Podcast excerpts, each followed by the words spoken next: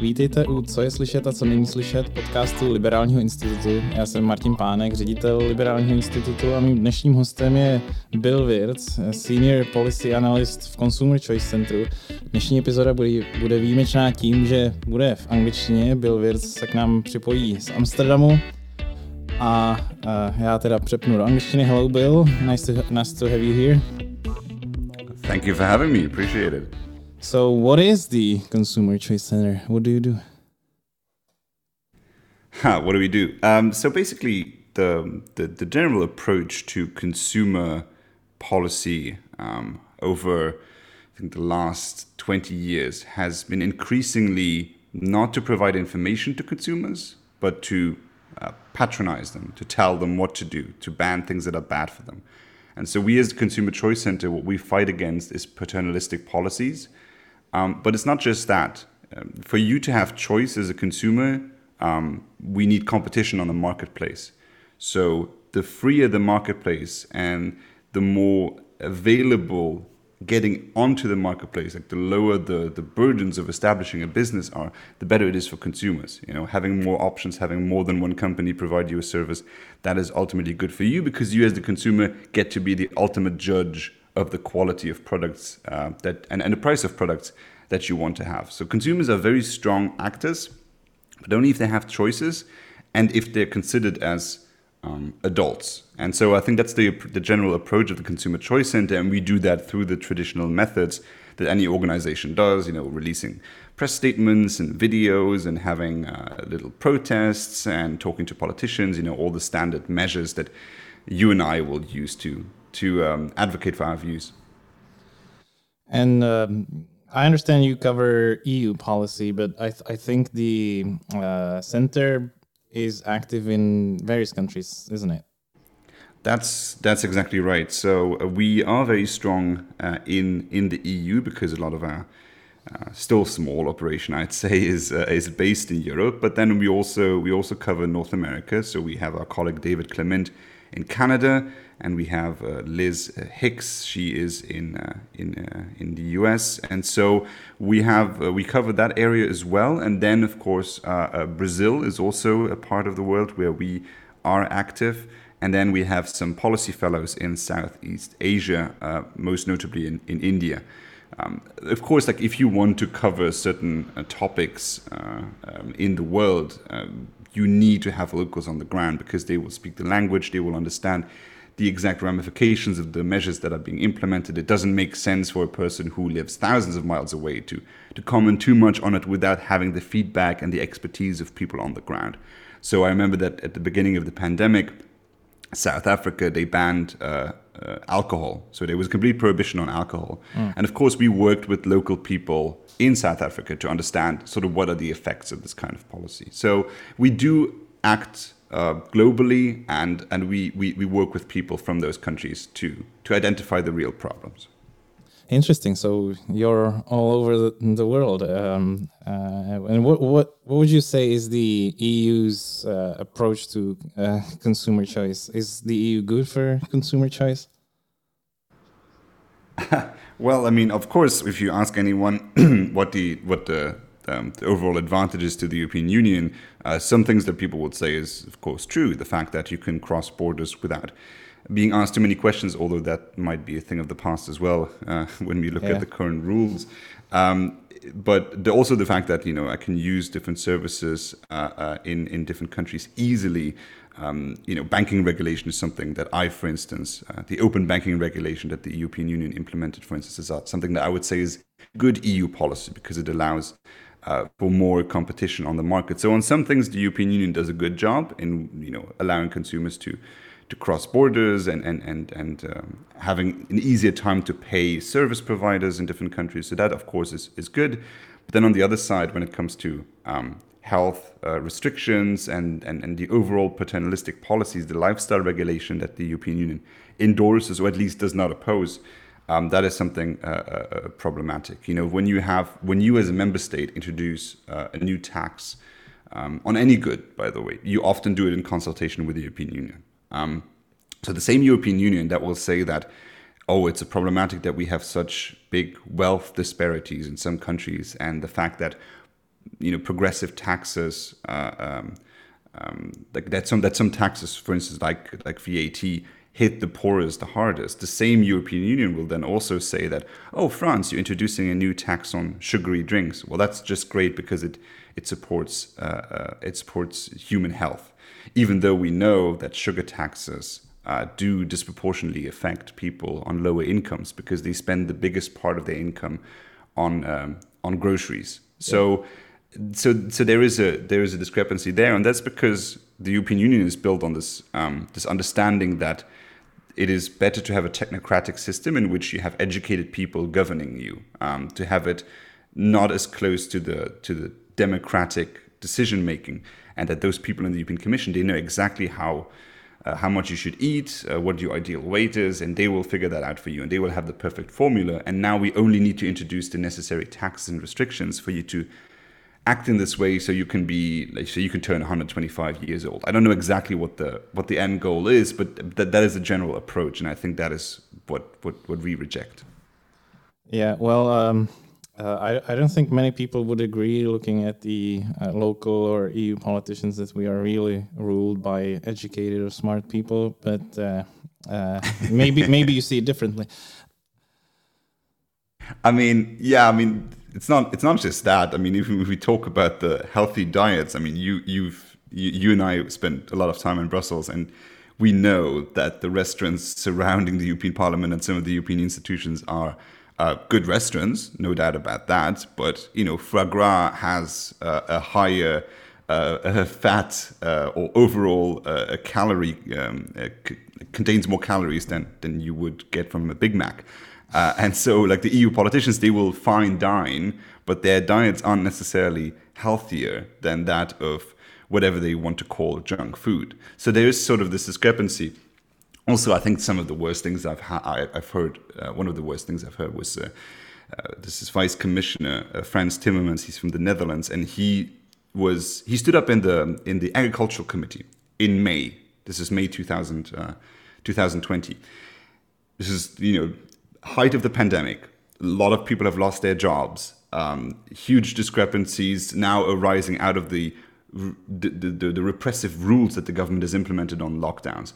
And he goes there and he says, well, so the big problem with tackling sustainability in the food system is that we've gotten used to food being too cheap. Mm. Right. So, I mean, so like the the average household spending on food um, is not really that high in, in Luxembourg, but it goes up to twenty percent in countries like Romania. And so to, to go there, you know, while, while most of the continent is like not entirely sure if their jobs will still exist in the next few months, and just tell people, well, yeah, the big problem is right now that your food is too cheap.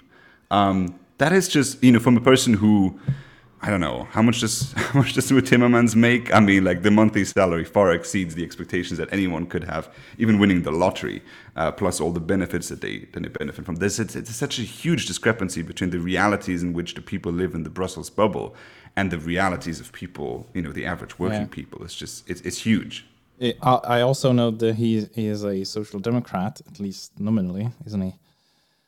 Yeah, exactly. Well, that's uh, that's the great. I mean, sometimes like I, I do sympathize with some on the on the far left because, you know, they just look at the social democrats and it's like, imagine like somebody took your name and your political like direction and then just distorted it into being sort of like the bourgeois leftists, you know, like I don't know exactly if the, all the far left parties really adhere to the highest standards of, of of consistency, but you know, like looking at the at social democracy these days in Europe, it's just wow. I mean, I can totally see why some of them, why some of the far left are like really upset that those people call themselves socialists, but they they represent none like none of the ideas really. Yeah. Another interesting thing. Uh, I think about, about the Consumer Choice Center is that you don't uh, receive any E U money, uh, if that if that's correct. And I think that makes you very extraordinary among the Brussels um, N G O world, or how, how should I, the, the universe of lobby groups in Brussels. That's true. That's true. Yeah, we we do we do not we do not fill out the paperwork to receive the E U funds. Um, well, because like, you know, if you um, if you lobby the people that give you money, like there's already like a weird dynamic there, right? I mean, yeah. ultimately, um, it, it, it's it's the same it's the same reason that I'm always very critical towards these media subsidies. Like, I I do understand that some newspapers would really struggle if they if it wasn't for media subsidies. But like, if you're reporting on the people that you receive money from, there's ultimately, there is a problem. That's why I think that the same with media subsidies, like in the long term, we should try and get rid of these. And like, that doesn't mean that we can't help like the media sector, for instance, by making, for instance, in my view, for instance, uh, uh, newspapers uh, to free them of V A T, to free them of, of, of sales tax. I think that would be a good idea. And I think the, the same the same uh, um, applies already. Like, a lot of advantages apply to N G Os. The problem in Brussels is that you have so, so many organizations that, that receive most of their funding from the European Union and then magically, of course, endorse the positions of the European Union, you know? So, I mean, the European Union is just externalizing, like outsourcing its advocacy because... So, for instance, the European Union will say, well, we want measure X. This is this tax, and we suggest this, and we think it's good for your health. And then the European Union gives money to a bunch of N G Os, and these N G Os will then say, well, we looked at this issue in our policy note, and our policy note has concluded that measure X is great. And then the European Commission will take the policy papers of these N G Os and will say, well, look, like sixteen N G Os have signed a letter and released policy notes that say that measure X is great, even though those were all funded by the European Union. So of course this is like, this is this this this this circular logic. Well, they call it, you know, they want in sustainability they want to have the circular economy, but they already apply the circular logic of of how they into like how they endorse their own policies. And I think it's just like, of course, like, you know, you will read this in the in Euractiv or Politico, and you would say, oh look, well, sixteen N G Os have said this. But if you actually combine like all the people who've worked on this, you maybe have like, you know, five interns and, and, and, and three staffers who actually worked on this policy, but it will apply to like millions of Europeans, you know, yeah. and, and, and, and the disconnection, the disenfranchisement of like the average people who know nothing about how this Brussels system works. And then to go out there as an N G O and say like, well, we receive public money, therefore we work in the public interest. That's, um, yeah, I'm sorry. That's just not what you do. Yeah, um, and does it does it somehow uh, is it is it somehow a disadvantage for you that you don't res- that you're not part of the of this uh, group of people that that uh, talk to each other and like each other, or is it an advantage, or uh, how how does it how well it's what's the reality on the ground then? Hmm. Well, it's definitely a monetary disadvantage because it's like money that we could definitely use to hire a few more people. That's that. That's one thing. Of course, like the resources, it's hard to get, you know, uh, donations for an organization. Um, so so that that's, of course, one problem. The other thing is that, you know, miraculously or unmiraculously to the listeners so far to this podcast is probably that the European Commission regularly invites um, groups to have discourse and consultations and a, a, like a roundtable in the European Commission. And of course, most of the organizations that get invited to this, these kind of roundtables are organizations that receive money from the European Union. So of course, there again, uh, it's much harder to get a foot in the door if you don't take their money. But of course, their money comes with strings attached. You know, the strings attached being that you have to generally overall endorse the founding principles of the European Union. Mm. So for instance, like the, the, the entire youth programs, they get a lot of money. I mean, the, it's such a racket, this whole systems of like European youth programs. I wrote about this a few times. You have all these European youth conferences and parliaments and organizations, and they get stuffed with budget. You know, they get all the goodies, they get free travel. You know, there's sixteen-year-olds who travel all around Europe. I'm, nothing against travel, by the way, but if you want to do it, do it on a thirty-euro Ryanair ticket, not on my tax bill. Um, is that they, they, they, they get loaded? They get loaded with cash. And And of course, like if you were to be a conservative or Eurosceptic group, you would have a much harder time to fill out all these forms to get it approved by the European Union. So it's it's self-promotion. I mean, the European Union spends money on its own self-promotion. It, that that is what it does, and it does the same for its policies. So yeah, of course, we are at a, as, at a disadvantage for not taking that money. But I think ultimately, it's also about guaranteeing our independence and showing to the people that support us and and and, and the views that we hold that we're not compromising them for the sake of anyone, really. I mean, this applies to any of our donors as well. Like, we take private donations, and uh, we're very open about this. It's even on the website. Um, but we're not going to do anyone's bidding specifically just because they gave us money. We have we have a clear view on consumer choice. We want more competition. We're not there to protect anyone's business. You know, I will like I will loudly say that I support Airbnb and Uber. Airbnb and Uber have never contributed anything to the organization or me specifically. Um, but I will defend them because I like their services and I think their services should be available. But I don't care about Uber or Airbnb specifically. Like if three competitors come to the market tomorrow and their family-owned business is out of a garage, I don't care. If the service is good and it's cheaper, I will use it. I don't care about a specific company. I care about me having consumer choice. And I think that has gone missing from so many consumer organizations that will... They will go to the European Parliament and they will say like, oh, what should be banned today? What yeah. bad what bad new service is there today for us to tax or ban? And that's such a backwards looking kind of view on the world. Yeah, well, I hope you're uh, successful in, in your consumer choice advocacy. And um, you wanted to talk about the Beating Cancer Plan. I, do, I don't think many people even heard about this. What is it? Well, you know, you might, some of you might remember that we, um, for a long time, we tried to cure cancer. That used to be a thing in the, the eighties and nineties. Everybody talked about how to cure cancer. Like, who's going to develop the medicine that cures cancer? Until we, like most of us now at this point, realize that medically that's not really how that works. There's not one cancer to cure and there's not really one solution to find. There's no, there's no one thing. But the European Union hasn't quite caught on to that. So they want to beat cancer. Um, so entirely, I suppose. That's just, I mean, it's this, it's this kind of like this, this, this, this moral panic reaction kind of thing. It's like, oh, which big problem that is not really solvable by government can we try to solve today? And so cancer, that's the thing that the European Union has set on. And so they have this Beating Cancer plan. And so they have a couple of measures that want to help integrate medical services in the European Union, maybe discussing minimal standards for hospitals, all of that stuff. That's nothing particularly new. But then, of course, there's two ways in which you can get cancer. You can, um, well, you can have bad luck, uh, as we all know, and that's really a, a tragic uh, um, occurrence. It's happened in my family. It's happened in, in others.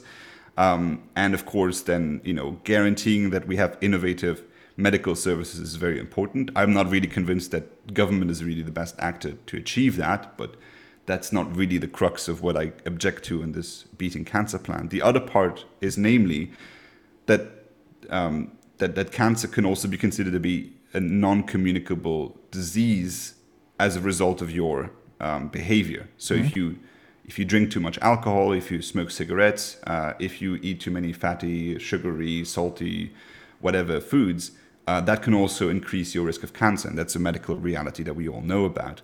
So the European Union takes that and says, well, this is a preventable disease. And thus we need to get active on restricting all of these things that lead to to cancer. So uh, tobacco being one of them, uh, alcohol consumption the other. And then, of course, uh, uh, food, red meat, for instance, is one of the things that they've also targeted in this Beating Cancer plan. So there's like a wide array of Um, suggestions that might come in through these discussions on beating cancer. Like we're still in the early stages of that happening. Um, but yeah, it's it's already quite disconcerting what they come up with.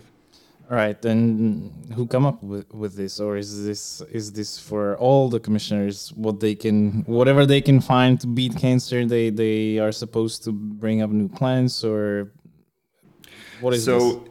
Yeah, I mean, so we don't exact. I mean, like some of these strategies and plans that the European Union releases, some of them result in directives that are binding, and some of them result in directives that are non-binding, where the mem- the member states have to sort of figure out how to get to this goal. So it is possible that the European Union will say, well, um, you have to reduce cancer by this and this amount, and these are the tools that we think could be helpful, and then the member states have to figure that out individually. Um, mm-hmm. Or it could actually set binding restrictions. Um, both of them, I think, are bad, by, are bad, by the way, because they're, they're based on wrong premises. So a good example is tobacco. Um, I think everybody knows that smoking is really bad for you. Um, and, I, and I've said this many times, like that like nobody should be endorsing smoking. Smoking has like really serious uh, health risks and, and, and you shouldn't do it. Um, the thing is just that the government has tried to get people off smoking with all the wrong tools in the past. You know, it, like it bans smoking on bus stops and, and, and smoking indoors and all of these rules. Uh, but it actually actually has like no direct effect on on the, the, the smoking habits of people. What does have a significant effect of pe- helping people to quit smoking is e-cigarettes and heat-not-burn devices and, and all types of vaping products. That's what people use. And, you know, I just, you know, I, I, I do a few uh, phone calls for this uh, project that we're doing to reach out to vape stores in different European countries. And I just recently talked to an owner, uh, and she said to me that she's she runs her shop. She had a customer who smoked five packs of cigarettes a day, right? Wow. If you smoke five packs of cigarettes a day, that means you're lighting one cigarette with the other, basically. I mean, there's really no, you, you're probably breathing through the filter more than you breathe regular air. Yeah. This man, he barely had any voice left. Uh, it was, it, it was, it sounded like he was speaking through a tube. He had tried everything, the nicotine patches, the nicotine gum, all of the different acupuncture, whatever you could come up with, hypnosis. And he comes in there and he's like, I want to try vaping. Could barely formulate a sentence. And then he's been vaping now for four years, uh, barely smokes any cigarettes anymore. And this has just been the solution for him. Now, this is, of course, anecdotal, but there's other studies that show this. And in the U K, vaping is recognized as a harm reduction tool because it's much safer than smoking uh, cigarettes. So they, here is like a solution from like the the the free market. The free market solves this problem, or like helps solve this problem of of uh, increasing uh, tobacco use. Like in some countries, it actually is going up. Um, but the government is not happy to to endorse that. So the European Union Uh, released a report, and in this report it is very skeptical towards vaping, and it says like, oh, imagine some kids start vaping because the the flavors are really nice, like you have like cinnamon flavor for e-cigarettes and stuff. It's like, imagine that were to happen. It's like, I don't know, like when I started smoking it was red Marlboros. I don't know like how people imagined it. It wasn't for like a chocolate taste or something that I started smoking. It was just like, it's cool, it's, I don't know, like, you know, it's, I don't know the different reasons why people start smoking, right? So um, so I think that, that there they get it really wrong. And the problem with that is, when the if the European Union comes to the conclusion that vaping needs to be more restricted to cure cancer, which is a ridiculous conclusion, then what people do if they can't vape anymore is they go back to cigarettes. And that's like way worse for you. And if you actually wanted to beat cancer, this is the last thing you wanted to do is, is ban vaping or restrict vaping in any way. And, and and we saw this in California. California outlawed flavors for e-cigarettes. And what happened is that more people started to smoke uh, uh, regular cigarettes again. So I think this is like one of the examples of where this beating cancer plan goes completely in the wrong direction. Yeah, well, when I looked at the data about vaping and smoking, it seemed very clear to me that uh, allowing as much vaping as possible actually helps uh, people with their, uh, you know, uh, health and well-being. And it's almost, or not almost, it's mind-boggling that uh, somebody wouldn't rec- uh, wouldn't see this in the data. Did you did you ha- did you have the chance to talk uh, to somebody about this, and w- what did they say? Well, so the problem is that like some some E U politicians hear about this topic for the first time. Uh, some of them non-smokers, they'd never heard much about vaping. And you know, if you an, if you're an M E P, you have of course a lot of different like um, uh, documents on your desk, and you don't necessarily care about the specific one. So sometimes this is news to them, and some politicians are like completely amazed by the fact uh, that we explain to them that you know there are there are a lot of studies on, on this issue already.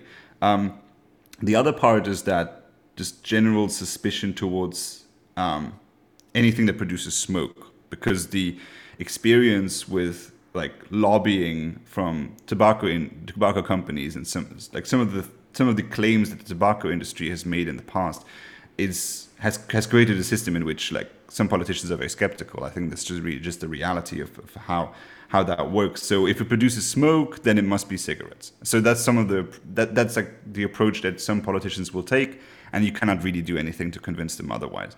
So that is also a, a big problem. I mean, it's, it's it's amazing because like if you look at the example of Sweden, for instance, so this is not like a harm reduction with vaping example, but this is a different harm reduction example. If you go to Sweden today, um, a lot of people will be nicotine users, but you can't see it at all because they use this thing called snus. It's like a bit like a tobacco pouch. You put it under your lip and it gives you the, the nicotine that way. And of course, for that reason, in Sweden, it's very popular in Sweden. Um, you have considerably less uh, uh, cardiovascular lung diseases and, and, and so on. So you don't have the adverse effects of, of, of smoking. And um, and Sweden is the only European country in which that is legal. So snus is only legal in Sweden. It was illegal in the European Union already. When Sweden joined in nineteen seventy-three, it asked for an exemption on this rule. And that's why you can only legally purchase snus in Sweden, uh, which is ridiculous because it's much safer to do snus than to smoke cigarettes. Um, and you explain this to European politicians, but also like the European Court of Justice, because the company that produces snus went to the E C J and said, well, this is ridiculous. How are cigarettes legal, but our product is illegal in the entire European Union apart from Sweden? And the justification from the court in that case was that, well, if we legalize snus, it will seem that we're endorsing another product that delivers nicotine, and that's bad for you. So the problem is also the understanding that, you know, people think that nicotine, the product as such, is bad for you. And that is just scientifically untrue. Nicotine is not the enemy here. It's the other the other products contained in a cigarette. That's what actually can give you the diseases and make you ill. But it's not the nicotine that's actually the problem. In the same way that caffeine is not the thing that can make you fat, it's the putting too much sugar in it. You know, my colleague Luca yeah. Bertoletti, he puts like three sugars. I, I don't know, he's still fifty kilos, so he it has no effect on him apparently. But you know, there's people who put a lot of sugar in their coffee, and it's not the caffeine that makes them gain weight; it's the sugar they put in the coffee. So I think there's also there's also some there's a lot of misjudgment that happens there and preconceived notions, and it goes it goes up to the higher ranks of the Commission and the European Court of Justice as well. So there's a lot of education to do. Mm. And uh, what about other things uh, other than cigarettes? You talked about alcohol and red meat. Uh... Yeah, so red meat. Um, they got a bit. They got themselves a bit into trouble when they announced the Beating Cancer Plan because red meat was targeted. Uh, they wanted to um, make sure that no E U subsidies go towards um, red meat marketing. Which, you know, like to me, that's not a problem. I don't think E U subsidies could, should go to anything, um, so in, including uh, red meat marketing. But of course, that was not their initial goal. The initial goal was to say that red meat causes cancer. And we had this debate already. Uh, I think there was a U K... Um, in the U K, there was this uh, Oxford researcher, uh, uh, Springman, I forgot his first name, um, who who endorsed this. Like he, he said, like red meat should be taxed considerably more because it causes cancer and it's bad for the environment. And we had this debate on on a, on a T V show with him, and where I said, you know, the reality is that we had European countries who've tried this before. When you tax something, people substitute it with something else. You know, Denmark introduced this fat tax. Was it two thousand ten or eleven? And what people did is they stockpiled. Uh, they went to Germany. They cross-border consumption, and they substituted their sorry, they substituted their fat consumption with low-cost products. So they bought the same nutritional value, just cheaper brands. Um, so this is this is also something that, that people do. But also the idea that red meat causes cancer specifically is not entirely scientifically explored. If you go on the research websites, even of like cancer research groups, like red meat will be on their chart of things that can cause cancer, mm-hmm. but it even ranks below sunbathing, right? Without sunscreen. So um, I, I, w- I would say that It's it's it shouldn't be really high on the priority list. The, the reason they put it on there is because they think about the environmental impact. And on the environmental impact, this is something where they say, well, you know, red meat consumption, that is really bad for the environment. So if we include it in this Beating Cancer Plan, we have a better reason to restrict it. And there, you know, if the if the European Union really wanted to do something about like meat consumption and finding alternatives, it would be open to alternative meat products. You know, I'm not sure if you've, Martin, have you tried the Beyond Meat or the Impossible Burger kind of things? Have you tried those? Yeah, I tried I tried it once at the Brussels airport. There's a, there's a restaurant with uh, Beyond Meat Burger, I think. Yeah, so there's different there's different versions. Uh, Beyond Meat is one that is available in Europe. Some of them uh, some of them are not available in the European Union because they're, you know, they're created with G M Os. This is genetically modified uh, organisms. And that is not legal. Uh, most most of these most of these versions are not legal in the European Union. Like there's there's this this is weird. You know, the Greens, the Greens they who oppose genetic modification are also actually the one like big on endorsing uh, alternative meat products. And so if you our our view has always been if you just allow choice um, for people to use these alternative meat products, I think a lot less people would eat meat. Because I've tried some of these alternatives, and I think they're actually really good. I'm not sure. I mean, people can have different views on this, but I, I, I do, I do enjoy it. So if we allow people to, to, to have alternative products, I think they will reduce their red meat consumption naturally. It's just yeah. the steering, like to for the for the E U, it never goes quick enough. Uh, that's always the problem. It's like, oh, we can solve this problem, but it doesn't go quite fast enough for this election cycle. So that's, I think that's also, the election cycle is really what drives a lot of these bad decisions. Yeah, isn't there a contradiction in that the E U, through the common agricultural policy, subsidizes red meat and then says, well, but it's bad for you, so you can you can't uh, eat it? Oh, of course. I mean, it's the same with sugar. You know, on the one hand, you they take your money to subsidize sugar production, and on the other hand, they take your money in order to uh, to tax you when you when you consume it. It's it's ridiculous. I mean, this whole system is completely ridiculous. I mean, the common the common agriculture policy is is really something that I believe will be in the textbooks in the future of like teaching, like not just economics students, but like any student, like how how. the perpetuating of a policy over decades just validates it. And it's like, oh yeah, but we've been doing this for a while now, so there's really no way, other way to do it. I mean, the common agricultural policy, I mean, I was talking to um, a, mem- a member of the European Parliament at one point who he regularly goes to Africa, to different countries to do observation on human rights and, and elections and all of that. And he was in Burkina Faso. And in Burkina Faso, he was in a restaurant and he asked for vegetable soup. And they said, oh, we can't, we don't have vegetables today because the plane from France did not arrive. It's because we subsidize our farmers to such an extent that we are able to to deliver, to export vegetables to Africa.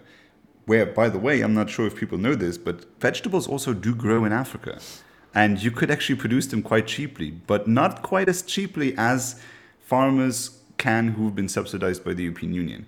So, I mean, how evil of a policy that we, like, we we destroy the market for local farmers in developing nations, um, and we, the justification for the whole thing is like, oh yeah, but otherwise, how would we still have farmers today? It's like, yeah, I'm sorry, if that's if that's the price to pay, then I'm I'm not really willing to pay it. I think we sh- we should do instead is have free trade. Um, with all continents, and you know, if there's African products in your supermarket, if you don't want to buy it, you don't have to buy it. It will say from whatever African country on the back, and if you if you don't want to purchase it, that's your choice. If you want to go with the French milk and, and French wheat and so on, absolutely your choice. But it shouldn't be it shouldn't be your right to restrict the choice of other people. So um, that's just my ranting about the C A P. I think the Common Agriculture Policy is just the worst. I mean, how bad of a policy, Jesus. yeah well I, from what you from what you've been saying, it seems to me that the uh, beating cancer plan is not very well thought through uh, or uh... no it's not it's really not I mean, again, the parts that are about integration of like um, medical standards and services and making sure that the cancer treatment um, uh, machines and whatever, that they that they fit better between European countries. I, I don't have a direct problem with that. I don't think that's the big issue. I think I think it's really the approach to like preventing cancer uh, in consumers by telling them what they should eat and so on. It's like, I'm sorry, like at this point we are aware enough that some things we do have consequences, and it's not that vegetables are unaffordable, that healthy lifestyles are completely unaffordable. No, you can have healthy lifestyles and you don't need that much money for it. Of course, if it were up to the European Union, all of these vegetables would be organic and you would pay twice the amount for it, but that's a whole different conversation. Um, but yeah, I, th- I think that, you know, consumers at this point should get the trust from government. Well, they shouldn't need the trust from government, but they should be trusted to make their own decisions uh, on, on, on these matters. And, and government should, if the government wants to do something, it should be like it used to be. Well, here's some information, um, even though I'm not, I'm, I'm actually, I'm very skeptical towards the government providing information as well, because if you look at the kind of information that we used to get in the past on diets, I mean, Martin, do you remember the food pyramid in your school book? Did, did, did I, I don't, I don't think we well? had that. I don't think we had that. So we had this, and it used to be like, if you just, you could just like get textbooks from, from, from primary schools and secondary schools in the past, and we would just see the evolution of terrible advice. You know, like it, it used to be that they advocated for you to eat a lot of white bread. That was like the thing that you were taught in school, like eating a lot of white bread was just really good for you. Um, and, and, and sugar, sugar also used to be in, in, in the pyramid as well. So this was back when the government gave you advice on how to eat. And then it ends up that through generations of people being taught like this, they develop bad eating habits. And then the result of that, the government goes like, oh, well, look, you know, the individual cannot be trusted, right? I mean, the individual cannot be trusted. We just educated them for decades and we educated them completely wrong. But this just shows how the individual is wrong. So, I, yeah, I think actually the government giving you information is also has no particularly good track record. Because if you look at the result of it, it's just kind of the, the situation we have today where, I mean, you know, the Czech Republic, of course, is an example. I don't want to bash the Czech Republic, but there is quite a problem with dietary approach in the Czech Republic. I mean, the the way people eat is not very healthy for them. But of course, the, the, the government definitely has no claim in like being irres- like not being responsible for this. The government was very much involved in this. And even either it does that through education or it does that through the, like the, the, the subsidy system, which endorses some foods over others. So yeah, I think people need to be finally free to make their own healthy choices or their unhealthy choices if they also take responsibility for it, as opposed to the government really trying to solve our, our food needs and desires. Well, I'm I'm dismayed to, to, to hear that uh, tons of beer and goulash and dumplings and fat meat is not is not very good for you, because that's that's all we've been eating. And uh, I hope to see you back in Prague very soon. Hopefully before the E U bans cheap flights, which is another of your initiatives, as far oh, as yeah. I'm aware. Uh, would you mind telling the uh, audience where they can follow up with you, where they can see what you do and, and stuff? Absolutely. So you can follow me on Twitter at WirtzBill. That's W I R T Z Bill. Bill spelled like the like the billionaire. Just I don't have as much money as he does. Um, you can also follow the Consumer Choice Center on all the social media networks. On Twitter, it's at Consumer Choice C. Uh, you also find us on consumer choice center dot org or O R G. Uh, so there you can follow up with all the content that we have. If we launch petitions, if we have new videos coming out, there's a bunch of stuff that we do. Um, that you also have a Telegram channel. So all the media, uh, the social media channels are covered. Uh, please follow up with us. If you have um, any uh, generosity in you, of course, we do uh, take donations. So that's very nice for anyone who wants to support us and our work. And uh, and yeah, I mean, it's really, it's, it's a lot of struggle. It's a lot of work to do. Um, but uh, yeah, also, by the way, if your listeners have any local regulations, uh, local things that come into practice that the government is trying to do, something the government is trying to tax or ban, uh, we also take tips. So that means that you can go on the website and find the and message us and then tell us about uh, locally what's happening in your region uh, where the government is trying to restrict your choice. That's also something where we try to get active on and have people on the ground to try and prevent new rules and regulations to from being implemented. So yeah, that's where you can find us. Okay, thanks for being with us today and have a nice day. Thanks, Martin.